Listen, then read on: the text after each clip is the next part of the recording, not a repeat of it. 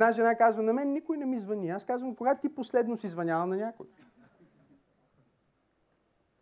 Никой не ми прави комплименти на мен. Кога ти последно си правил комплимент на някой? Взаимоотношенията са точно това. Те са взаимни отношения. Те не са само отношения. Тук ли сте тази вечер? Те са взаимни отношения. Тоест, това е нещо, което е а, взаимно, то е двупосочно. Ако аз имам специално отношение към моята съпруга Теодора, но тя няма специално отношение към мен, тогава ние нямаме специално взаимоотношение. То е специално само когато е взаимно, когато е взаимодействие, когато е двустранно. Разбирате ли ме? Но взаимоотношенията винаги, нашето мислене, нашето отношение е, че взаимоотношенията винаги започват с нас. Контакта винаги започва с нас. Ние сме тези, които правят първата крачка и тия, които плащат цената. Амен. Ние сме тези, които извървяват втората миля като християни. Ние сме тези, които жертват, които се осмеляват, които не се страхуват да, да дадат от себе си, за да имат взаимоотношения. Библията казва, Бог му даде дълбок сън и след това направи жената от неговото ребро, а, което извади от него и след това я доведе при човека, а човека каза, тази вече е кост от костите ми и плът от, плътта ми, тя ще се нарече жена, понеже е взета от мъжа и ще остави а, а, човек баща си и майка си и ще се прилепи към жена си. Следващия принцип, който ние веднага разбираме от този пасаж е, че за да имаш взаимоотношение с един, това неименуемо влияе на твоето взаимоотношение с друг.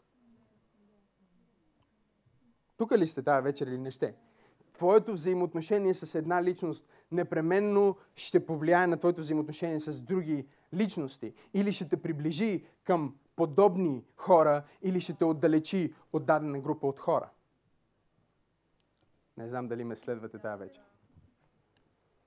Ти не можеш да бъдеш в присъствието на, а, на нечестивите и в присъствието на праведните в едно и също време. Библията казва в Псалм 1, блажен е човека, който се наслаждава в закона на Господа, който размишлява върху него денем и нощем който не се удоволства в съветите на нечестивите, който не присъства в събранието на нечестивите. Тоест, за да бъдеш събранието на праведните, ти трябва да не бъдеш събранието на нечестивите. За да имаш отношение с един, това неименуемо означава, че ти трябва да пожертваш взаимоотношения с друг. Много хора се чудят защо нямат близки приятели.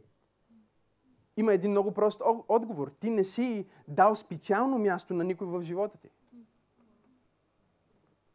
Ти не си направил никой в живота ти специален. Ти третираш всички по един и същи начин. И, и, и даже има хора, които казват, о, ние всички трябва да обичаме еднакво, с всички трябва да се държим еднакво. Обаче аз имам лоша новина а, за вас. Църквата не е социализъм и не е комунизъм. Не знам дали сте тук тази вечер или не сте. О, да, може да ръкопляскате за това. Мисля, че това си заслужава да се ръкопляска. О, брат, ние трябва всички да ги обичаме еднакво. Не, не ги обичаме еднакво.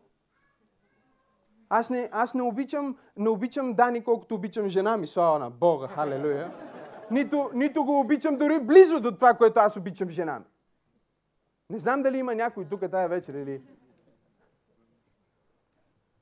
Ние не можем да обичаме всички еднакво, да дадем на всички поравно и да очакваме, че когато дойде нашия момент, в който ние трябва да имаме отношения, взаимоотношения с някой, ще получим нещо специално, защото ти не си направил никой специален. Разбирате ли? Ако ти купуваш рози на всяка жена, която срещаш, твоята жена не е специална.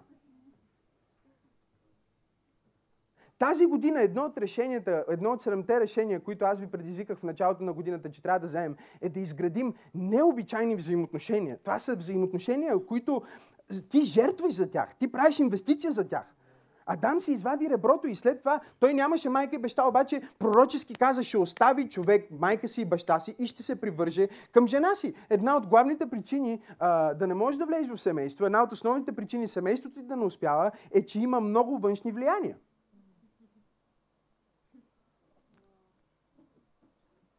Амин или ох тая вече. Има много външни влияния от мама и от тате, спрете телефоните, от мама и тате, от роднините, от комшиите. Всеки има право да каже нещо в живота ти, всеки има право да, да си каже мнението, всеки има право да си каже как трябва да бъде какво трябва да бъде. И, и ние се чудим защо толкова много семейства са деформирани, защо толкова много хора се разделят, защо толкова много хора минават през конфликти, защото има някой, който се бърка там. А Божието Слово ни казва, още в първите страници на Библията ще остави човек баща си и майка си и ще се привърже към жена си. Тоест, ако ти не се отделиш от баща ти и майка ти, ти никога няма да можеш да се привържеш истински към жена си. И а, дами и господа, брати и сестри, а, момичета и момчета, мъже и жени, аз съм тук, за да ви кажа тази вечер, ако вашия съпруг не е прилепен към вас, има една много вероятна причина и това е, че още не се е отлепил от майка си. Така че преди да кажеш да, да, преди да кажеш да и преди да позволиш той да ти сложи пръстена на ръката и да живеете заедно, гледай да подсигуриш, че той вече не е прилепен към майка си и иска да се прилепи към тебе.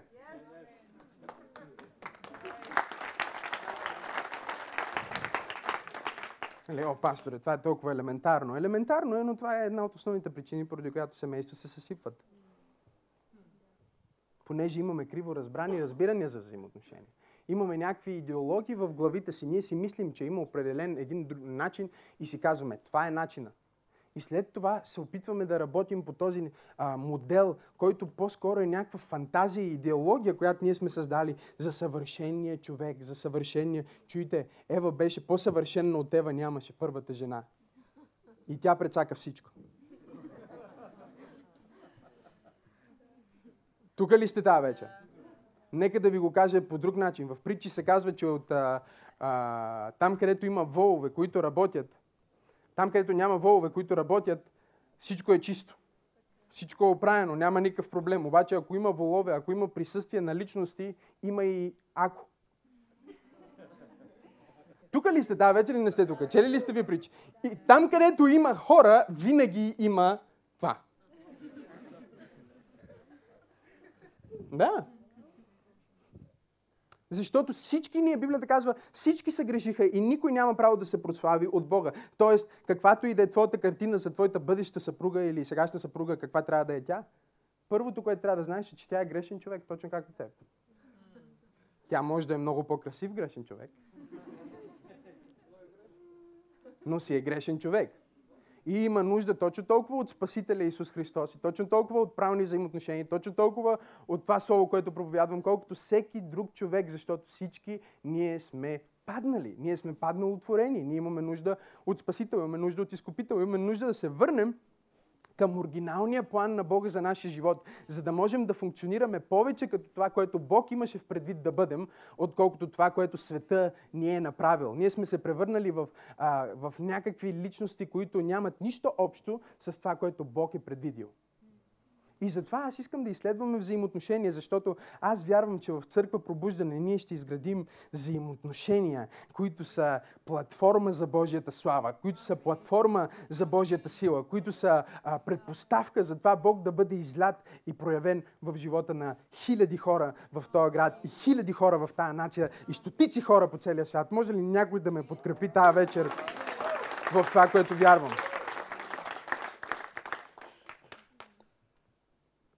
И започнах миналия път с това, че има различни взаимоотношенията са връзки. Спомняте ли се? Взаимоотношенията са връзки, има различни връзки. Нали? Виждали сте, аз миналия път даже ви показвах, има вратовръзки, които те карат да изглеждаш по-красив. Има вериги, които също са връзки, които те ограничават, които те опресират. Има връзки, които са спасителни. Когато алпинистите се качват а, те се връзват един, един за друг и, и, и те се доверяват един на друг и, и те оповават и си помагат един на друг, за да могат да изкачат а, даден връх, да изкачат дадена планина. А, по същия начин в семейството ние сме свързани. Когато а, аз ви говорих за това как аз и пастор Тери също имаме връзка, но тази връзка е спасителна. Да, тя е ограничаваща. Не знам дали има някой тук тази вечер. И ако искаш да бъдеш неограничен, напълно свободен и независим, по-добре никога не влизай в семейство. По-добре никога не започвай взаимоотношения. Защото ако ти имаш взаимоотношения, това неименуемо значи, че ти трябва да направиш някаква жертва и че това нещо ще ти струва. И колкото по-хубава искаш да е твоята връзка, както говорихме миналия път, колкото по-специална искаш да е твоята връзка, толкова повече трябва да инвестираш в нея, защото взаимоотношенията са като банкова сметка. Те са като депозит. Не можеш да изтеглиш нещо, което не си вкарал вътре. Не можеш да вкараш 20 лева и отидеш и да изтеглиш 200 лева. Тук ли сте тази вечер или, е, или не сте тук? Не можеш да вкараш а, 25 лева и да отидеш и да кажеш, искам да изтегля 2500. Защото ти никога не си ги инвестирал в тая сметка. Тоест, ти не можеш да очакваш твоята жена да има някакво специално, не знам дали има някой тук тази вечер, отношение към тебе, да ти покаже нещо специално, ако ти никога не си инвестирал в нейната банкова сметка, ако ти никога не си инвестирал в това взаимоотношение. Толкова много хора гледат някое семейство и казват, о, колко хубаво семейство, всичко ме е перфектно. И няма такова семейство за да ви го кажа да го знаете от сега. Ако си мислите, че има такова семейство, което е перфектно и всичко е окей, тези, които си мислят, че са най-перфектни, сигурно те се бият най-много. Тръгват си от църква и започват. Венци се изчерви, защото той изглежда най-прилежен в цялата църква. Не, това не е за тебе, не е за тебе. Не се, не се притеснявай. Да, всички ние имаме предизвикателства. Но ние не можем да погледнем, където има едно изказване, че тревата на комшиите винаги е по-хубава от нашата. Нищото някой си е купил косачка. Тук ли си тази вечер? Някой си е купил косачка. Вика, ей, каква е хубава жена му, на той ми заведе я в мола, купи някои неща, гримове, слава на Бога за грима.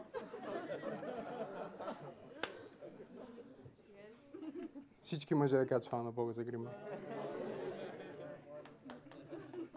Мисля, че Бог е измислил грима. Инвестирай! Ако искаш да имаш истинско взаимоотношение, трябва да инвестираш с него. И миналия път завършихме с това, и ще почна да ви говоря това, което искам да ви споделя тази вечер. Завършихме с това, че а, има хора, които са с тебе заради тебе. Има хора, които са с тебе заради това, което правиш. Те имат интерес от това, което ти правиш, твоето служение или твоя бизнес или успеха, който имаш. И те са с тебе заради това. И в момента, в който дойде някой по-красив от тебе, или някой по-успешен от тебе, или някой, който прави това, което ти правиш по-добре от тебе, те ще изчезнат, защото те никога не са били с тебе заради тебе. Те са били с тебе заради това, което правиш. Има хора, които са с тебе, просто защото имате, а, имате обща цел. Имате обща посока или общо движение. Просто сте съгласни за определени неща и затова сте заедно. Има хора, които са с тебе, защото мразят същия човек, който ти мразиш. Тук ли сте тази вечер? И запомнете това нещо от мен. Най-лошите приятели са тези, които стават приятели, защото имат общ враг. Това са най-лошите взаимоотношения. Така че никога не влизайте в взаимоотношения с някой, просто защото мразите един и същи човек. Не, не знам дали ме следвате или не ме следвате. Жените понякога може би имат а, такава тенденция, която някоя жена на работата не им харесва и, и започват да стават приятелки и всички тези, които са против нея. Не знам дали знаете. Мъжете ние не сме толкова не сме толкова сложни. Разбирате ли? Ако ние се ядосаме или се издразним или нещо не ни хареса, ние просто се ядосаме, ще тропнеме, ще, ще го проявим. Но жените не са така.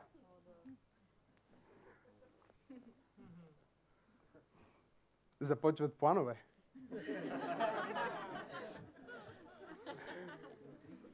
Толкова тънки намеци, че не можеш да ги фанеш. Не, ще ви дам пример. Питаш, примерно, питам го а, Трайчо. Как си Трайчо? Той казва, всичко е наред. Казвам му, окей ли си? Той казва, абсолютно съм окей. Значи, това значи, всичко е окей. Отивам при жена ми и казвам, миличко, всичко наред ли? Тя казва, всичко е окей. Това значи, ти си пълен идиот и си загазил много. Не знам дали сте тук тази вечер ме разбирате. Има малко при жените е малко по-така. Понякога те могат да, да ти кажат нещо и след половин час, докато вървиш към работа и осъзнаваш всъщност какво ти е казала. Защото при жените има текст, подтекст, надтекст, около текст. Всякакъв вид текст.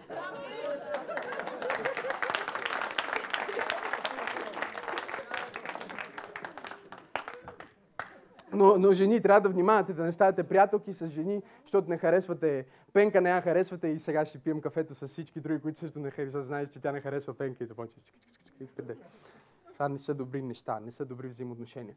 Но това е факт. Има хора, които се сприятеляват, защото имат общ враг. Това, което ние трябва да се научим в живота е да разпознаваме, колкото и да са малко, колкото и да е трудно, хората, които обичат нас заради самите нас. Хората, които не се интересуват от нашия успех, образование, колко пари имаме в банковата сметка, но просто ни приемат и ни обичат, защото ни обичат, защото ни харесват като личност. Това са много малко хора. Исус имаше само 12 такива и даже един от тях е, се оказа, че не беше точно такъв. Разбирате ли? Хора, които те оценяват, които те обичат заради това, което си, те са с теб, когато си успешен и когато не си успешен. Те те подкрепят, когато а, всички те подкрепят и те те подкрепят, когато никой не те подкрепя. Те ти се обаждат, когато има причина, те ти се обаждат, когато няма причина. Това са хората, които ти се обаждат просто за да те попитат как си. Не знам дали има някой тук тази вечер. Това са малко хора, които просто се сещат за теб и ти се обаждат за да те попитат как си, без да имат някакъв интерес. Има такива хора, които първоначално те, те ти се обаждат да те питат, уж ти се обаждат само да те питат как си, ама ти знаеш, че... А, виж, аз ти се обаждам да те чуя как си, ама е, има едни пари, там а, ми, трябва ми, не, закъсня ми заплатата, не знам дали сте тук тази вечер, има нещо, което трябва да ти кажа, имам нужда, помоли се за мен, помогни ми. Те още се обаждат заради теб, те още са с теб заради теб. Но ако ти спреш да им даваш това, което те искат, те си тръгнат от твоя живот. Ако ти спре... и, и, и понякога дори им да им дадеш това, което искат, в момента в който са го получили, те си тръгнат от твоя живот. Ако имате някои познати, които примерно често искат да вземат пари на заем от вас и ви казват, ей, можеш ли ви дадеш, можеш ли ви дадеш, ти им даваш, той не ти ги връща или закъснява, или тъмота и те върти. Най-добрият начин да се отървеш от тях, когато са такива несериозни, е просто да им дадеш малко повече пари. Защото никога повече няма да се върнат. Те изчезват, защото те са дошли, те искат да имат взаимоотношения с тебе. Заради определено нещо, те искат да се възползват от нещо в твоя живот. И Библията казва, някои свалиха дрехите си и ги положиха, за да Исус да седне на тях. А по-голямата част сложиха дрехите си на пътя, за да магарето да се движи по тях. А други дори не си слагаха дрехите, а просто чупиха клонки заради моментума. А пък други дори не чупиха клонки, а само викаха Осана, Осана. И същите, които викаха Осана, Осана, Осана след няколко дни бяха в друга тълпа, в която казваха разпни го, разпни го. Не знам дали има някой тук в тази църква, който е имал някой до него, който му е правил суперлативи, комплименти, невероятни неща. И след няколко дни той казва нещо за теб, които ти не си очаквал никога да чуеш от този човек. Може би вие живеете в друг свят, в който такива неща не се случват. Но света, в който аз живея е такъв, в който някой казва, идва и ти казва, обичам те, готов съм да направя всичко за теб, готов съм да подкрепя, искам да бъда с теб. И на другия ден се събужда и нещо не е в настроение и се обръща директно против теб. Затова ние трябва да се научим да градим взаимоотношения и да разпознаваме в какви взаимоотношения сме, защото иначе много често ние може да объркаме човека, който е с нас заради това, което имаме или това, което правиме, с човека, който е с нас заради самите нас. И когато ти объркаш този човек, ти се свършиш в изключително нараняване. Не знам дали има някой тази вечер, който ме следва и ме разбира. Ти ще свършиш в изключително разочарование. Но вижте какво ни казва Божието Слово. Когато посрещаха Исус и чупаха тия клонки и казваха Осана, Осана и нали, някой си свали пълтото, друг си свали а, горнището, сложиха го магарето да мине, сложиха той да седне. Библията казва, но Исус знаеше какво е в човека. Той знаеше какво е в човека и той не оповаваше, не приемаше и не се впечатляваше от одобрението на тази тълпа. Той инвестираше в взаимоотношения. В истински взаимоотношения, които след това всъщност родиха 12 апостоли, които реално свършиха работата, които реално разшириха царството, които реално проповядваха благовестието. Предизвикателството за нас е да разпознаваме тия хора, но също така предизвикателството за нас е първо ние да решим да бъдем такъв човек. Тук ли сте тази вечер? Ти трябва да вземеш решението да бъдеш един от тия хора, които се посвещават на някой без значение през какво минава. Когато ти вземеш решението да бъдеш един от тях, тогава Бог ще те благослови с такива хора в твоя живот. Ние казваме, Боже, нямам верни приятели, искам да имам взаимоотношения. Но същевременно ние не представляваме това, за което си мечтаем. Ако искаш твоята мечта да се сбъдне, най-добрият начин е да сбъднеш нечия мечта. Ако искаш да имаш най-добър приятел, бъди най-добър приятел на някой, който дори не те гледа като най-добър приятел. Но обичайни взаимоотношения се изграждат с необикновени усилия, с изключителни усилия.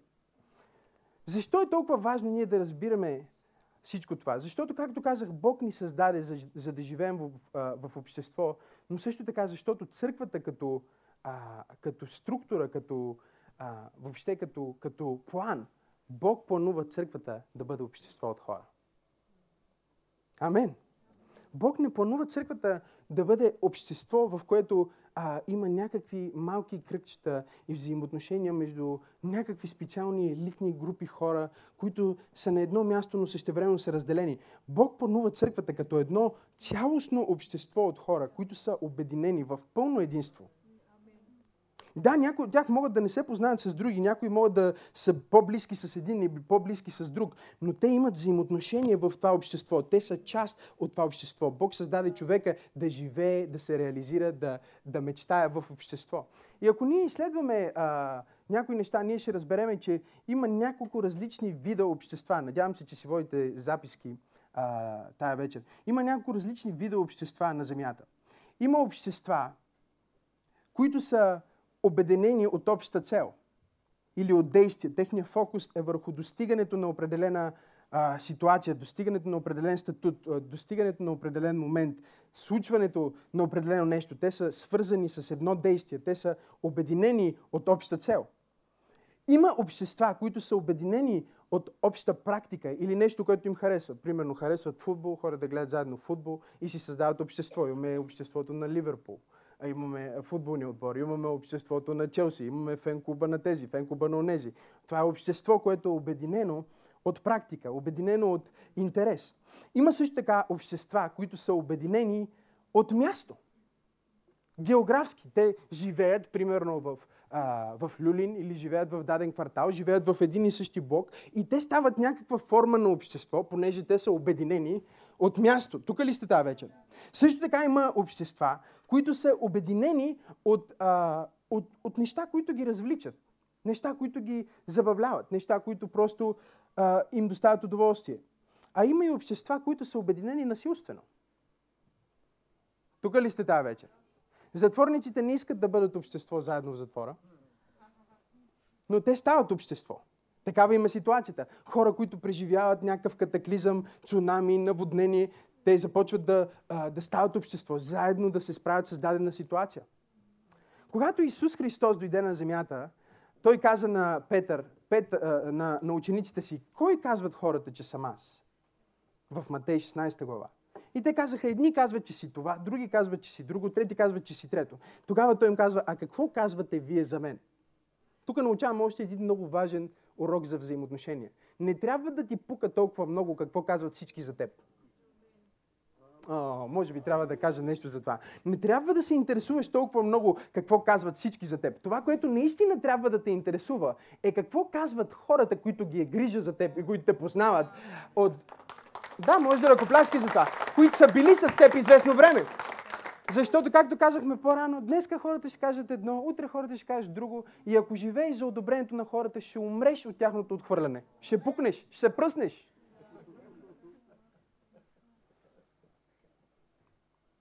Трябва да имаш взаимоотношения, които да са толкова силни и толкова истински, че дори целият свят да е срещу тебе, да се прибереш къщи, да застанеш пред твоята съпруга и да кажеш ти какво мислиш за тази ситуация и да знаеш, да бъдеш убеден на 100%, че ти ще получиш абсолютната истина в любов. Тя ще ти каже истинското и мнение, без да е обвързано с каквото и да е. И тя няма да ти го каже просто за да те поправи. Тя няма да ти го каже, защото е ядосана. Тя няма да ти го каже, защото е под влиянието на, на тълпата, която е настроена срещу теб или която е настроена за теб, или която е а, апатична, без никакво значение. Тя ще ти го каже за самия теб, защото те обича.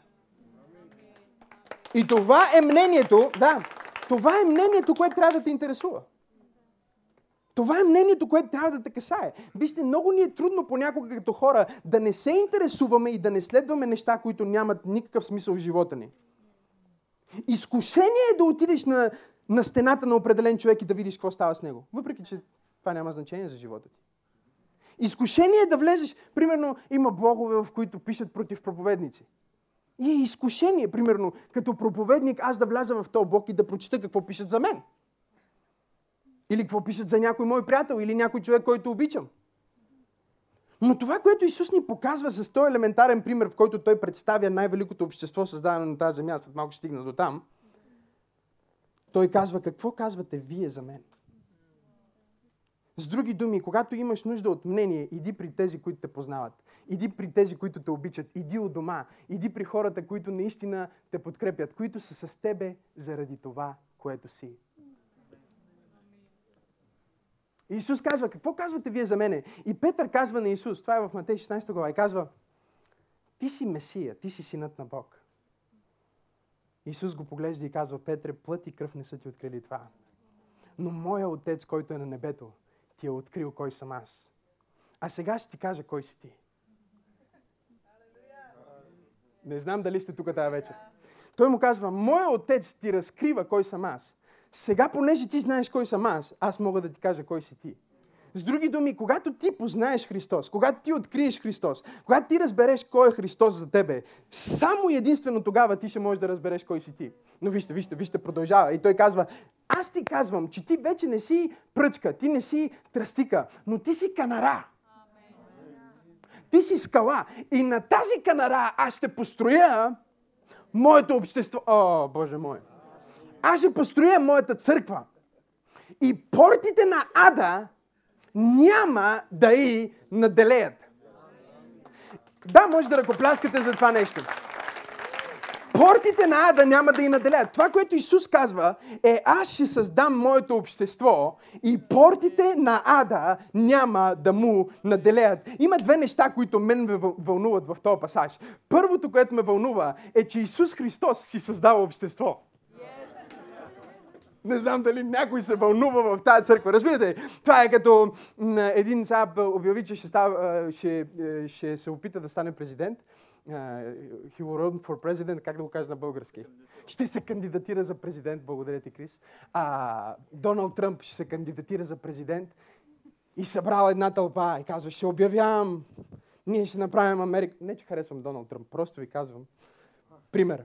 А, ще направим Америка велика отново. И всички хора, yes, Доналд Тръмп създава общество. Ние ще бъдем част от неговата а, партия, ще бъдем част от това, което той прави.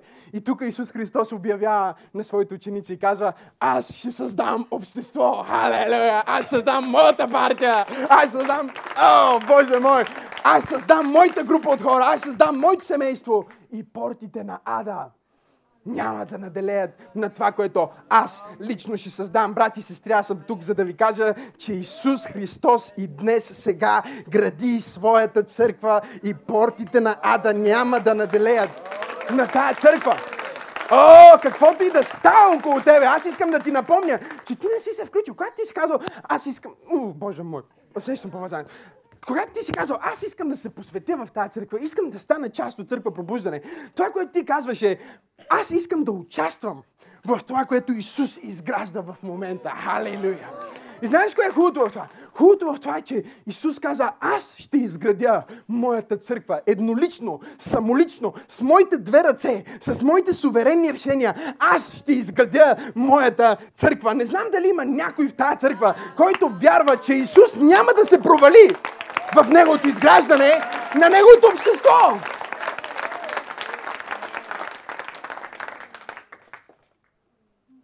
Кажи, аз съм част от църква. Халелуя!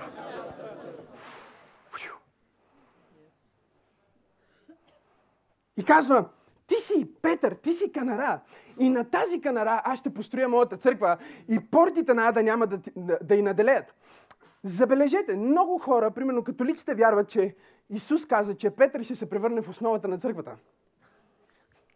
И за това те имат предаване на власт от Петър. Днешния папа е наследник на Петър. Те вярват в това. И затова властта на човека в църквата, в католическата църква, е над всяка друга власт. Властта на папата, той е Божия заместник, той е наместника на Бог. Сега, ние като протестанти обаче вярваме нещо друго. Ние вярваме, че Исус говорише за канарата в контекст, което е откровението, което Петър а, получи. Защото Петър му каза, ти си Месия. И Исус му каза, на тази канара или на това откровение, че аз съм Месия, че аз съм Бог, че аз съм Спасителя, ще изградя моята църква и портите на Ада няма да и наделят. Така че имаме едните а, братя, които вярват в това, че Петър е канара, имаме другите братя, към които ние сме повече, а, нали? които вярват, че откровението за Исус Христос е канарата, на която църквата стои, откровението, че Исус е Бог, че Той даде живота си, че проля кръвта си на кръста за мен и за теб, за да имаме вечно спасение. На това откровение църквата е построена. Обаче един ден аз си размишлях и си казах, Боже, добре, сега какво е това? Искам да си, нали, аз съм протестант, обаче искам да имам нещо лично мнение по този въпрос. И Бог ми каза, няма нужда да едното да отрича другото. Аз ще изградя моята църква на откровението, че аз съм Бог, чрез хората, които имат това откровение. Защото когато ти познаеш Бог, ти ще познаеш себе си. Много хора казват, кой съм аз? Аз не знам кой съм. Преживяват криза на, на, на идентичността. Нашето поколение е нали, известно с това, че ние имаме кризата на идентичността. Кой съм аз? Мъж ли съм? Жена ли съм? Да. Мъж ли съм се родил? Жена ли съм се родил? Един проповедник казва, провери си инструмента и ще знаеш. Нали? Мъжете имат един инструмент, жените имат друг инструмент. Провери си инструмента и ще разбереш дали си мъж или жена. То е много лесно е направено. Но криза на, на идентичността, като един популярен, той казва, аз не съм той, аз не съм тя, аз съм то. Неопределен член. О, добре, то.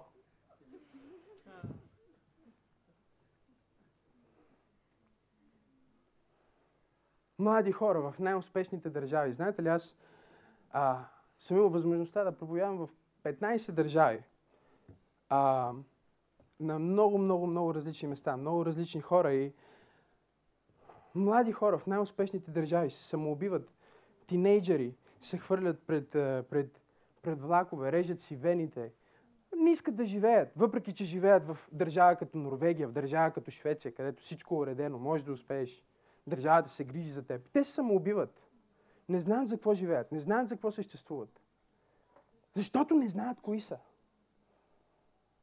И вижте, ние трябва да приемем, че ние никога няма да знаем кои сме, докато първо нямаме взаимоотношение с Бог. Това да познаваш Бог ще доведе до познаване на себе си. До познаване на твоята идентичност, до познаване на това кой съм аз, кой съм в Христос. И вижте, Исус продължава да, да, да му говори, ела Митко за малко, Исус продължава да му говори и му казва, ти си Петър. Това е неговото лично призвание. Тук ли сте тази вечер? Искам да разберете това нещо. Това е неговото лично призвание. Той му казва, ти си Петър и чрез теб аз ще изграждам моята църква на основата на откровението, което имаш, че аз съм Месия. Харесва ли ви това малко обяснение от, от, пастор Максим? Ти си Петър и чрез теб ще изградя моята църква. Защото вижте, исторически, фактологически, да, Петър беше водача на църквата. Той беше водача на ранната църква. Той беше главният апостол в Иерусалим. Това е неоспорвано. Следователно, това, което Исус му каза, че той ще бъде лидера на църквата, е така. Така че Исус му казва, ти си Петър. Това е твоето призвание, да водиш моята църква. Кажи призвание. Призвание, призвание е личния призив и личния план, който Бог има за, за всеки един от нас. Погледни човека от теб и му кажи, Бог има план за теб. И вижте какво му казва Исус. Аз, моя план за теб е ти да бъдеш канара и чрез теб аз да изградя моята църква. Призвание. Кажи призвание. призвание. На гръцки думата призвание е еклего. Може да си запишете. Еклего. Това означава оригинално, уникално, неповторимо, направено по поръчка. Призвание. Разбирате ли? Тоест, този костюм, той е направен за мен. Той е направен за мен. Беше направен за мен, когато бях малко по-пълничък. Но все още е направен за мен. Става.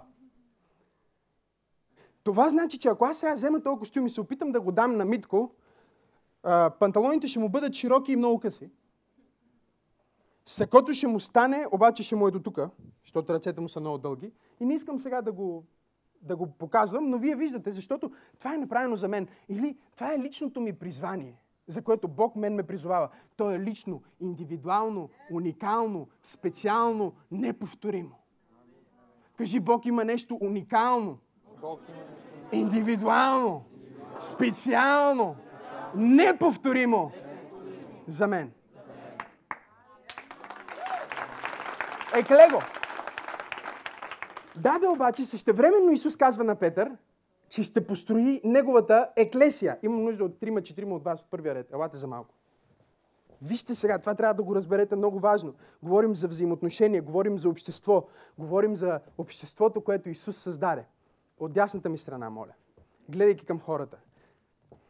Сега, Исус казва, твоя еклего, твоя призив е да бъдеш Петър, да бъдеш канара, да градиш църквата.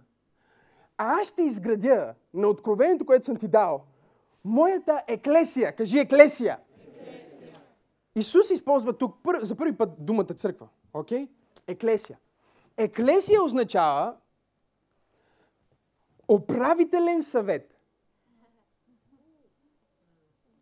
От хора, които са избрани.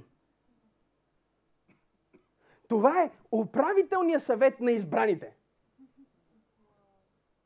Еклесия е място, на което се вземат решенията за града. Мястото, на което се вземат решенията за нацията. Исус казва, аз ще изградя моята еклесия. Аз ще изградя моето общество. Упра... Моя управителен съвет, който ще управлява на земята. Но забележете какво казва на Петър. Той му казва, Петър, ти имаш еклего. Корена на думата еклесия и корена на думата за призвание е един и същ. С други думи, за да църквата да бъде обществото, което Бог има в предвид тя да бъде, Петър трябва да дойде с неговия призив в църквата. Но за да Петър да изпълни своя призив, който Бог има оригинално за него, църквата трябва да бъде там за Петър. Не знам дали някой ме следва да вече или не ме следва. Тоест, личното призвание на Петър е зависимо от църквата. И развитието на църквата е зависимо от Петър. Те са взаимозависими.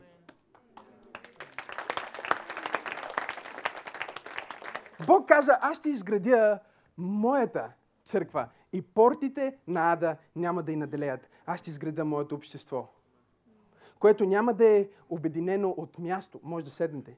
Няма да е обединено просто от място или просто от общ интерес или насилствено обединено.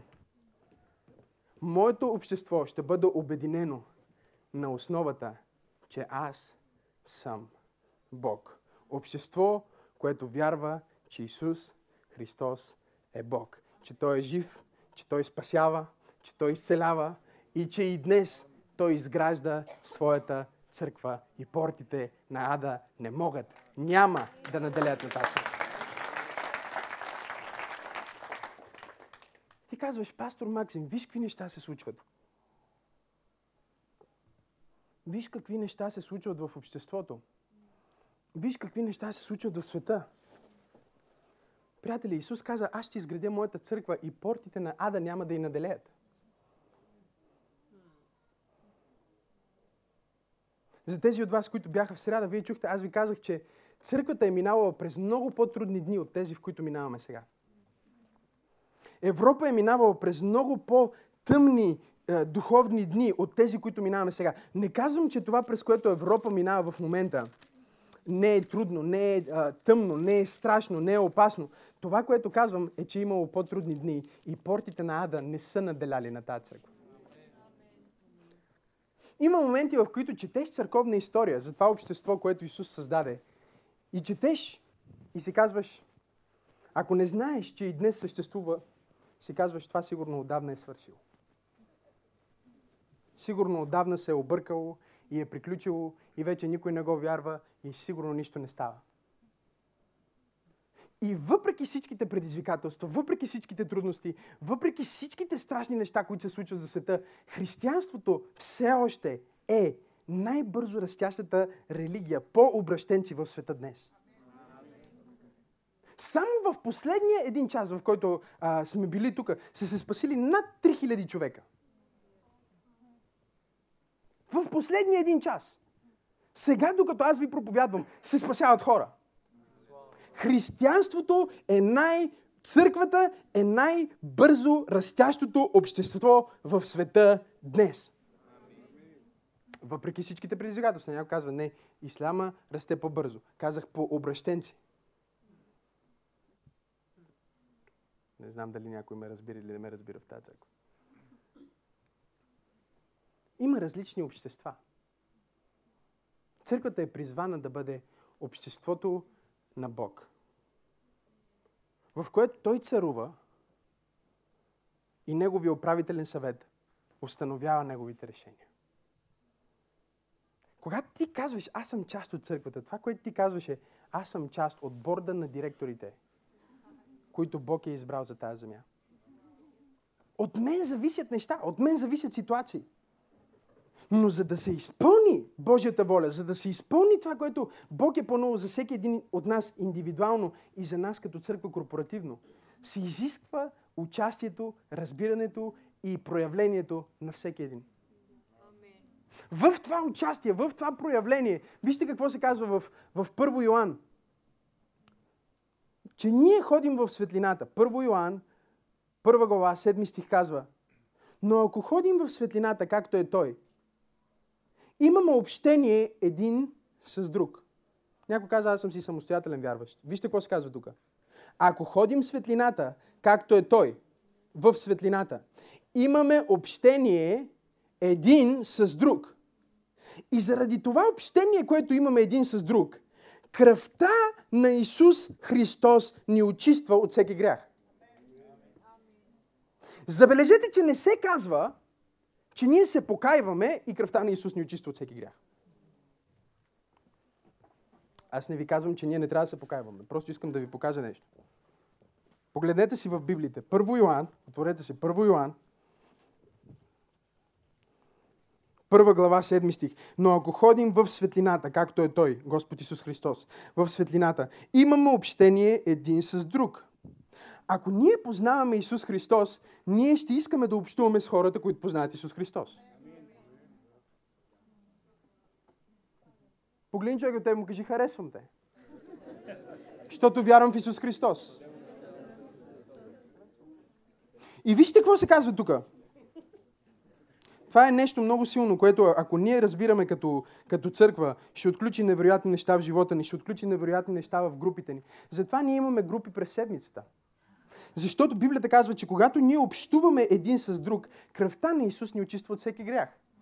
С други думи, преди аз да съм се покаял, само защото аз съм в общение с Божиите хора, само защото аз съм в Божието общество, аз съм в светлината и в тази светлина никакъв грях няма власт над мен, никаква опресия няма власт над мен. Докато аз общувам с светлината, тази светлина ме очиства. Докато аз разговарям с някой от църква... Да, може да ръкопляскаш. Докато аз разговарям с някой от църква пробуждане, когато аз се събера с, с, с, с моя екип и ние седим и си говорим, това му освещава.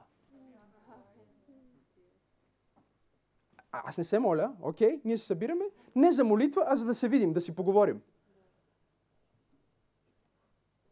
Но това му освещава.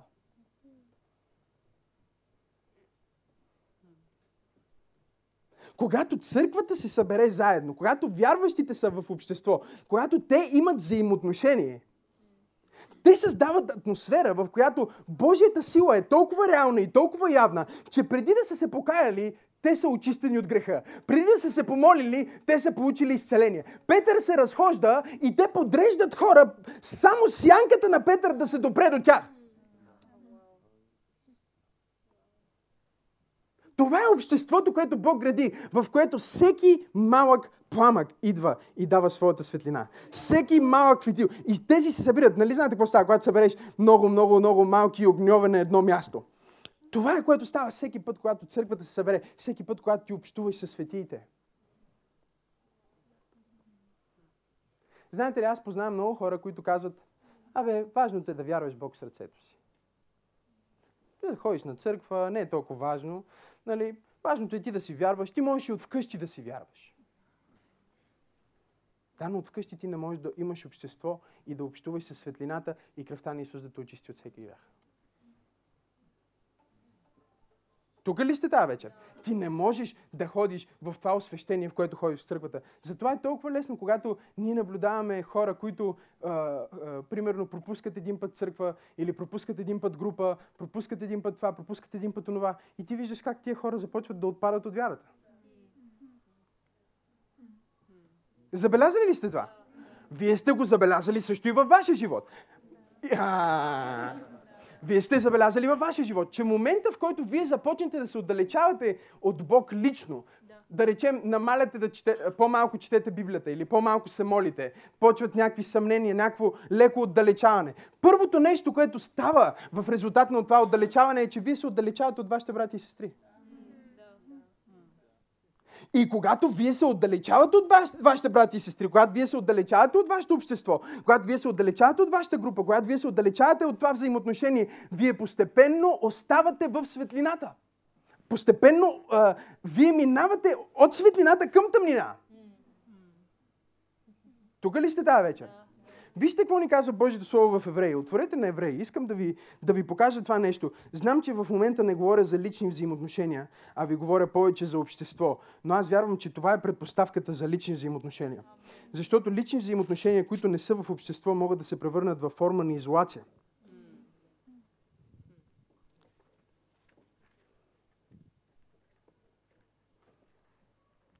Тук ли сте тази вечер? Лични взаимоотношения, само аз и той сме си приятели, може да се превърнат в форма на изолация, в които ти и той заедно си грешите. Не знам дали има тук някой тази вечер. Ти и той заедно, а, заедно си прикривате а, мърсотиите. Ставате си партньори в престъпленията. Тук ли сте тази вечер? Отворихте на евреи. Десета глава на евреи. 24 стих ще четем. Да бъдем внимателни един към друг. Говорим за взаимоотношения. Да бъдем внимателни един към друг. Като се насърчаваме към любов и добри дела. И вижте какво казва апостола. Да не изоставяме богослужебните си събрания. Както е обичайно за някои, но да се увещаваме един друг. И още повече, като виждаме съдния ден как приближава. Да не оставяме нашите богослужебни събрания заедно, както е станало навик на някой. Но да бъдем заедно, за да се окоръжим, да изградим, да се приповдигнем. С други думи, когато ние се събираме, примерно в неделя, ние имаме събрание в момента – целта на това събрание е да те насърчи, да те приповдигне, твоите брати и сестри да се молят за теб, някой да се спаси, някой да получи слово, което да го зареди за тази седмица, да разсъждава в правилната посока, да, да повярва още веднъж на Бог за това нещо, за което се е борил, да се довери, че ще, ще успее да има този пробив, някой да го подкрепи. Но ако ти не можеш да бъдеш на това място, където ще получиш тази подкрепа, неименуемо ти си от тези, които започват да отпадат. Вижте какво се казва в, в Евреи, продължава и вижте какво ни казва последния стих на същата глава. Ние обаче не сме от онези, които се дърпат назад и се губят. С други думи, когато ние се изолираме, когато ние не сме в общество, ние се дърпаме назад.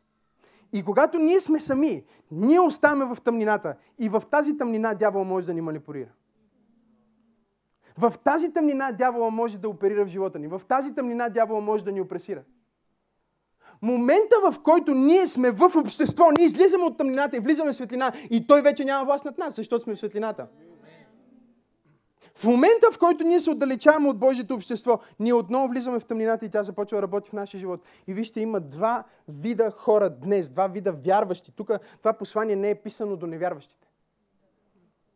Тук ли сте тази вечер? Това послание е написано до църквата, до, до Божиите хора. И там се казва, ние не сме от онези, които се отдалечават и се дърпат назад и се погубват, но от онези, които вярват и душите им се спасяват.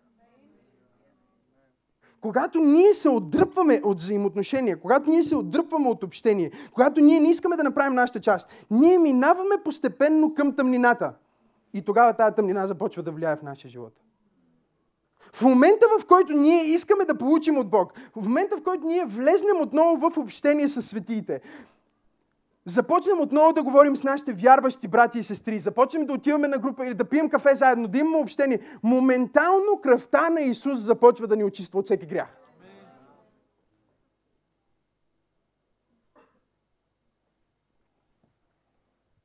Кажи взаимоотношение. Кажи общество. В това общество, когато ние имаме това разбиране, че ние сме част от църквата, толкова е важно ние да бъдем заедно. Толкова е важно всеки един от нас, когато ние пеем, когато ние хвалим Бог, толкова е важно всеки един от нас да издигне своя глас. Толкова е важно всеки един от нас да даде своето дарение. Толкова е важно всеки един от нас да даде своя десятък. Толкова е важно всеки един от нас да даде своята молитва. Толкова е важно всеки един от нас да направи неговата част в това. Защото, както говорихме по-рано, реализацията на Божия план в църквата и Божието общество може да се прояви само когато всеки участва и когато сме заедно. Затова групите в църква пробуждане са толкова важни. Затова посвещението в църквата е толкова важно. Защото това, което ти правиш, когато се посвещаваш и когато имаш взаимоотношения с вярващи хора и ти казваш, аз излизам от тъмнината и влизам в светлината. В общението на светлината, където аз съм очистен от всеки грях. Йоанн имаше такава дързост малко по-рано в същото послание, че той каза, ако искате да имате общение с Христос, вие трябва да имате общение с нас, а нашето общение е с Него. Кажи взаимоотношение. Вижте, Исус гради едно нещо днес. И това е общество. Исус не изгражда абсолютно нищо друго, освен Неговото общество, Неговото царство. Тук ли сте тази вечер? Единственото нещо, което Исус гради в момента, в което Той е напълно съсредоточен, е Неговото общество. В това общество е неговата култура. В това общество е неговото влияние. В това общество са взаимоотношенията, които ни поддържат в а, кондиция. Взаимоотношенията, които ни държат при кръста. Взаимоотношенията, които ни държат в подножието на кръста. Извън това общество е света, който веднага ни дърпа. Ще ми помогнеш ли, Митко? Света, който веднага открадва това нещо от нас. Първото предизвикателство за всеки вярващ човек, който съм срещал, който е приел Исус Христос за свой Господ, първото предизвикателство е, че изведнъж всичките му познати приятели от света, които не са го търсили с години, тук ли сте тази вечер? Вие имате това преживение. Спасявай се и на другия ден всичките ти стари приятели ти пишат. Като някакво чудо, някакво нещо свръхестествено.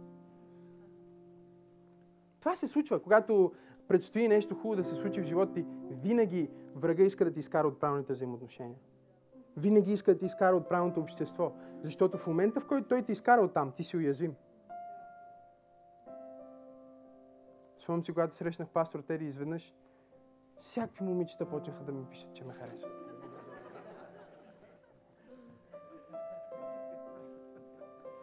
Изведнъж станах много популярен. Викам, какво стана? Прическата ли си смени? Какво стана Хора, които съм забрал, че съществуват. Изведнъж ти пишат, ей, как си? Искаш ли да пием кафе? Нещо. Така, когато срещнеш Исус, срещаш Исус, Бог те докосва, живота ти започва да се променя и започват хора, които не са част от това общество, да те привличат обратно към това, което си бил. И другия път аз ще ви говоря за това как да градим взаимоотношения, лични взаимоотношения, които да отключат нашата съдба и призвание. И какво да търсим в едно взаимоотношение, за да знаем, че това е съдбовно взаимоотношение. Такова, което срещаш го този човек и знаеш, че след 20 години ти ще продължиш да имаш връзка с този човек. Тая връзка, която изграждаш с него, ти знаеш, че след 30 години ще продължи. Ти знаеш, че това е нещо вечно. Аз искам да ви науча как да разпознавате вечни взаимоотношения следващия път, които отключват съдбата ти. Които изведнъж целият ти таен потенциал, който е бил вътре в теб, бум, избухва. Но преди да вляза в тези взаимоотношения да ви говоря за това, много е важно да разберем Божието общество. Божията църква, Божията еклесия, че в нея ние търсим тези неща. Ние не ги търсим в света. Защото няма да ги получим в света. Ние имаме какво да дадем на света. Тук ли сте тая вечер, църква? Ние имаме какво да дадем на света. Знаете ли колко са шокирани хората от света, когато те видят как а, аз подарявам нещо, примерно, на някой мой приятел или на някой мой близък от църквата, нещо скъпо. Те са в пълен шок, не могат повярват. Никой не прави това.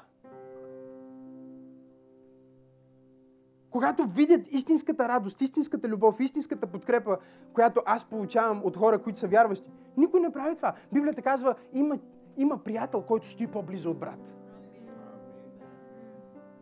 И църквата е мястото, в което Бог иска да намериш твоя приятел, който стои по-близо от брат. Това е обществото, в което трябва да търсиш. Това е обществото, в което ще бъдеш осветен. Там ще се появят тия съдбовни взаимоотношения, за които ще говоря другия път, които те вдигат от минус 5 към плюс 35. Взаимоотношения, които са толкова живото променящи, че те са точно както Исус е дошъл в живота ти и имаш история преди и след Христос, точно такива взаимоотношения, които срещаш този човек, влизаш взаимоотношения с него, имаш история преди него и след него.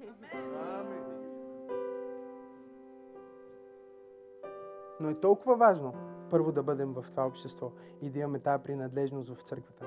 И да пуснем нашите корени в църквата.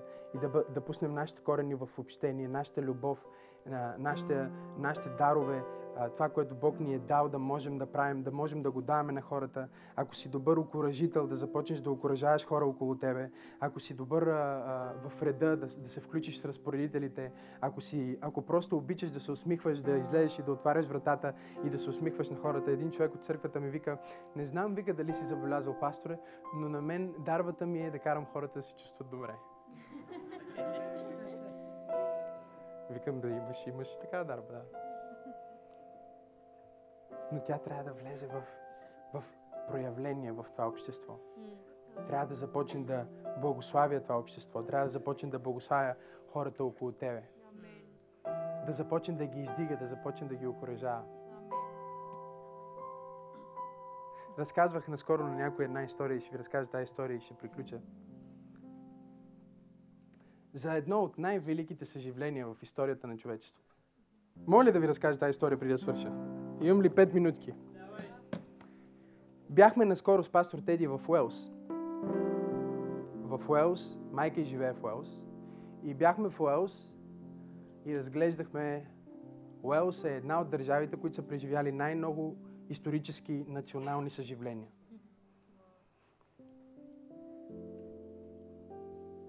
Говоря за важността на взаимоотношенията и общество тази вечер. Има един млад човек, който като дете е работил в мините в Уелс. Обикновен, беден човек. И един ден той се молил. Посред, посред суша в, в, в Европа, посред църкви, които се изпразват, посред надигащи се предизвикателства в Европа, посред хуманизъм, посред атеизъм, който по това време започва да завзема Европа. Той човек една вечер се моли в църква и толкова тъжен, колкото може би понякога християните са, когато виждат неща, които се случват, примерно това, което стана сега в Белгия и, и когато виждат празни църкви, и когато виждат празни катедрали и, и такива тъжни гледки. Е, в такова време е бил този млад човек, който се казва Иван Робъртс. И докато се молил, Бог му казал, че съживлението е дошло в Уелс. Значи той се моли, празна църква, историята е така, каквато ви разказвам, нищо не се случва. Всъщност, хората са толкова изпростели, че, че в най-големи бизнес а, е в мините и магаретата в мините не откликват на нищо друго, освен псовни. Абсолютно. Аз ви казвам исторически факти. А ако не го прокълне или не го напсува, не го наругае, магарето не тръгва. В такава ситуация, в такава държава, той се моли една вечер и Бог му казва, съживлението е тук. И ти трябва да проповядваш и съживлението ще го видиш.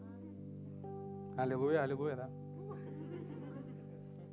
Иван Робърт се чеше по главата и казва, какво съживление, какви 5 лева, какви 3 лева, какви съживления, какви, какви, какви промени, какви неща.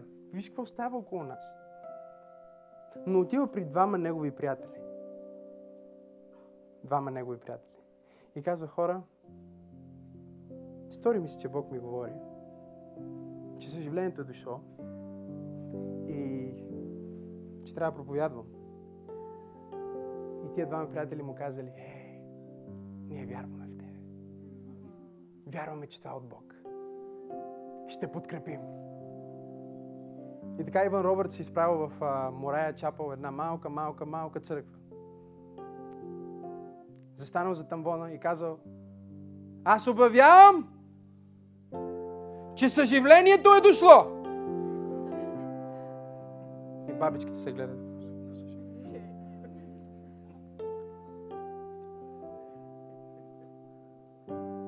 Но неговите приятели казали, да, да, амин, ние сме с тебе, ние вярваме в това, ние сме едно, ние сме общество, ние те подкрепяме. И тогава Иван Робърт се помолил с известната молитва Bend our knee, bend our. Приклони нозете ни, Боже. И говорим исторически, исторически. Хора вървят по улицата след тази молитва. Спират на улицата и са арестувани от Божието присъствие.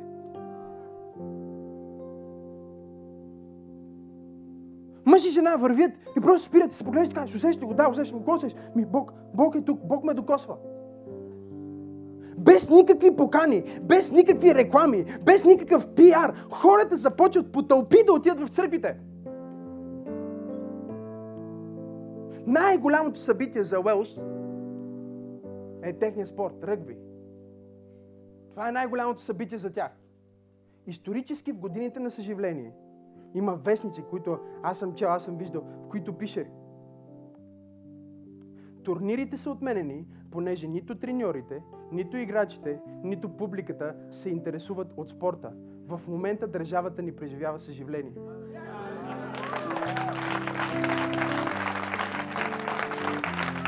Четеш си кажеш, да бе, да! На границата, виждал съм, влезте и напишете Wells Revival, окей, okay? влезте в интернет, напишете го. На границата, влизаш в Уелс. Големи знаци. Внимание, внимание. Ако не сте християни и сте от друга религия, ви предупреждаваме, че 90% от хората, които влизат, приемат Исус Христос, понеже нашата държава преживява съживление.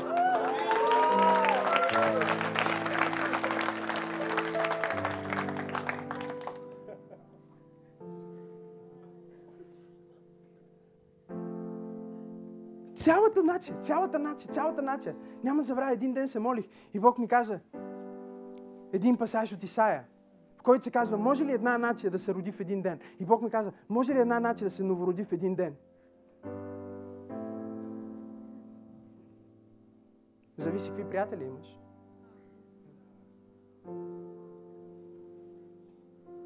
Зависи какви приятели имаш.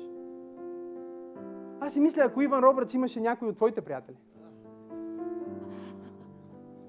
А, ми виж, не знам, той ако ще Господ, дали Бог иска, сигурен ли си, че Бог ти каза, ма ти си много млад, ти си миньор, нямаш правилното образование да водиш такова национално съживление. Бог ти каза, че е дошло, ама ние не го виждаме, нещо се объркал, какво ти става? Само на Бога, че Иван Робъртс имаше правилните приятели. Правилните взаимоотношения, които отключиха неговата съдба му казаха, да, ние ще бъдем с теб, подкрепяме те. Аз се моля църква пробуждане да е пълна с хора, които отключват твоята съдба.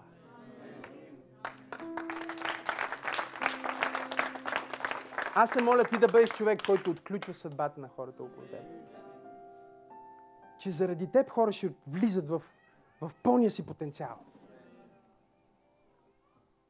Амен. Халелуя. Нека да наведем главици преди да свършим тази вечер. Аз искам да дам шанс. Ако ти си тук тази вечер и ти никога не си приемал Исус Христос за Твой Господ и Спасител,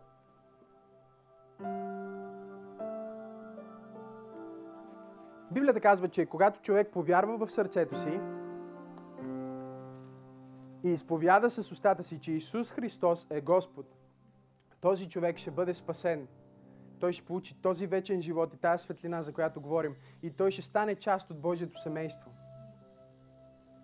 В Йоан, Евангелието според Йоан, 1 глава 12 стих се казва, а на онези, които го приеха, Исус Христос, които го приеха, на тях даде право да се нарекат Божии деца. Ако ти си тук тази вечер и никога не си предавал живота си на Исус, и ти разбираш, че имаш нужда от Спасител, имаш нужда от вечен живот и само в Христос и в Неговата жертва и Неговия кръст ти можеш да получиш това спасение.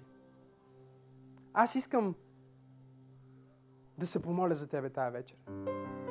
Докато всички очи са затворени и всички глави са наведени, ако ти си тази вечер тук и искаш да приемеш Исус Христос за Твой Господ и Спасител, аз искам да, да ми дадеш знак, като просто издигнеш ръката си. С всички очи затворени, издигни ръката си. Благодаря ти, Боже, виждам една ръка. Задръж я вдигната така, че да... Вдигни ръката си така, че да мога да я видя. Ако искаш да приемеш Исус за Твой Господ, Боже, благодаря ти, виждам Твоята ръка, виждам още една ръка, виждам още. Дигни ръката си, за да мога да видя. Благодаря. Халелуя. Боже, благодаря ти толкова много. Боже, благодаря ти толкова много. Виждам още една ръка отзад. Боже, благодаря ти. Ако ти искаш да приемеш Исус за Твой личен Господ и Спасител тая вечер, аз искам да помоля за още един знак на вяра. Можеш ли да се изправиш там, където си, докато всички очи са затворени и, и, и всички сме в това нещо? Просто се изправи там, където си. Ако си дигнал ръката си, моля те да се изправиш, за да мога да те видя. Благодаря ти. Благодаря ти. Тук има няколко момчета. Може ли също да се изправите? Просто за да, за да мога да се съглася с вас. Благодаря ви. Докато всички хора са с затворени очи, аз искам да се моля с тебе. Ако искаш да приемеш Исус Христос и дигна ръката си, можеш ли да се изправиш? Мисля, че имаш още някой, който беше дигнал ръката си. Просто се изправи, за да, за да ми даде знак, че ти казваш, аз искам да приема Исус. Аз искам да се покая, искам да предам живота си на Него. Боже, благодаря ти за всички тия млади хора, които тая вечер предават живота си на Тебе. Нека Твоята благодат докосне техните сърца. Аз искам да ви помоля за още, още една крачка. Знам, не искам да, да, да прекаля, просто искам да ви помоля за още една крачка на вяра, понеже искам да се моля заедно с вас и заедно да, да се помолим с тази молитва, в която вие да предадете живота си на Исус. Може ли да излезете тук отпред? И аз искам да се помоля с вас. Нека им ръкопляскаме, докато излизат тук отпред, просто да се наредите и просто искам да се помолим заедно. Искам да се помоля заедно с вас. Благодаря. Нека им ръкопляскаме, докато излизат. Там отзад има хора. Заповядайте, момчета. Искам да се помолим заедно. Може да ми е тук отпред. Нека им ръкопляскаме, докато излизат. Може да, да, към мен може да, да, благодаря. Тук отпред. Алелуя. Това е толкова важен момент. Когато ние предаваме живота си на Исус Христос, ние получаваме вечно спасение. Библията казва, всеки един се греши и никой няма право на вечен живот. Но затова Бог изпрати своя син Исус Христос. Той плати за нашите грехове, за нашите недостатъци, за всяка зла мисъл, за всяко зло действие, което сме направили, за да ни даде вечен живот и спасение и приема на Божието съвенство. Може ли да се изправим заедно, цялата зала, и да се молим с тази молитва, да подкрепим тези прекрасни хора тук отпреде, като се молим заедно с тази молитва. Халелуя. Може да затворите очите си, просто за да се съсредоточите в, в това, за което ще се помолим. И наистина да бъде от сърцето ви, да бъде от дълбините на сърцето ви, Бог наистина да направи това чудо във вашия живот тази вечер. Най-голямото чудо на спасението, най-голямото чудо на новорождението. Нека заедно да кажем, Боже, аз идвам при Теб. В името на Исус. Заради Неговата жертва. Заради Неговата смърт на кръста. Аз идвам при Теб. Покайвам се за греховете си. Отричам се от миналото си. И те моля да ме приемеш. Спасителю, аз идвам. Заради Твоята жертва, аз приемам вечен живот. Аз вярвам в сърцето си. И изповядвам с устата си, че Исус Христос е Божий син. И сега аз съм спасен. Амен. Може ли заедно да кажем амен? Нека да протегнем ръцете си към тия скъпи хора. Аз искам да се помоля за тях. Боже, благодаря ти толкова много за това, което правиш в живота на този скъпоценен човек. Святи души, докосни го точно сега, изпълни го с Твоята слава, изпълни го с Твоето присъствие. Господи, промени живота му. Нека никога не бъде същия. Боже, нека преживее Твоята любов и сила. Нека преживее Твоя мир. Свободата, която само Ти можеш да им дадеш. Свобода, която само Ти можеш да им дадеш. Исус Христос. Исус Христос, Исус Христос, Исус Христос. Докосни ги, Господи. Нека се молим за тях. Докосни ги, святи души. Докосни ги, Господи. Халелуя, халелуя, халелуя. В името на Исус. В името на Господ Исус Христос. Библията казва, че когато един грешник приема Исус Христос, цялото небе ликува. Халелуя. Халелуя. Добре, аз искам да ви, да ви дадем един подарък, малък подарък, така че ви помоля да последвате Дани. Това е Дани. Просто го последите за две минутки. Той иска да ви даде един малък подарък и след това може да се върнете при нас. Ние ще продължим с а, една песен. Нека да им ръкопляскаме докато отиват. Искаме да им дадем малък подарък. Благодаря ви. Халелуя. И цялото хваление. Нека цялото хваление да излезе. Халелуя. Идната неделя ще ви говоря за взаимоотношения, които отключват съдбата ти. Как да разпознаеш и как да бъдеш човек, който прави това за хората около тебе. След това ще продължим и ще говорим за най-големите убийци на взаимоотношенията.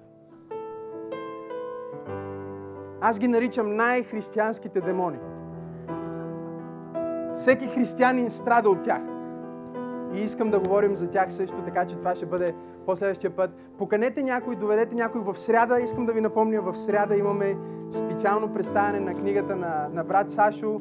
И това ще бъде много специален момент. Доведете невярващи хора, хора, които не знаят за Исус, мисиомани, всякакви. И нека имаме прекрасно време заедно. В името на Исус аз ви благославям тази вечер и вярвам да имате прекрасна вечер. Имаме почерпка, кафетерия, може да си купите кафе, чай, да останете за общение и да имате взаимоотношения. И помнете, когато сме в светлината и общуваме един с друг, кръвта на Исус ни очиства от всеки грях. Амин. Нека хвалиме Бога. Аз няма, няма.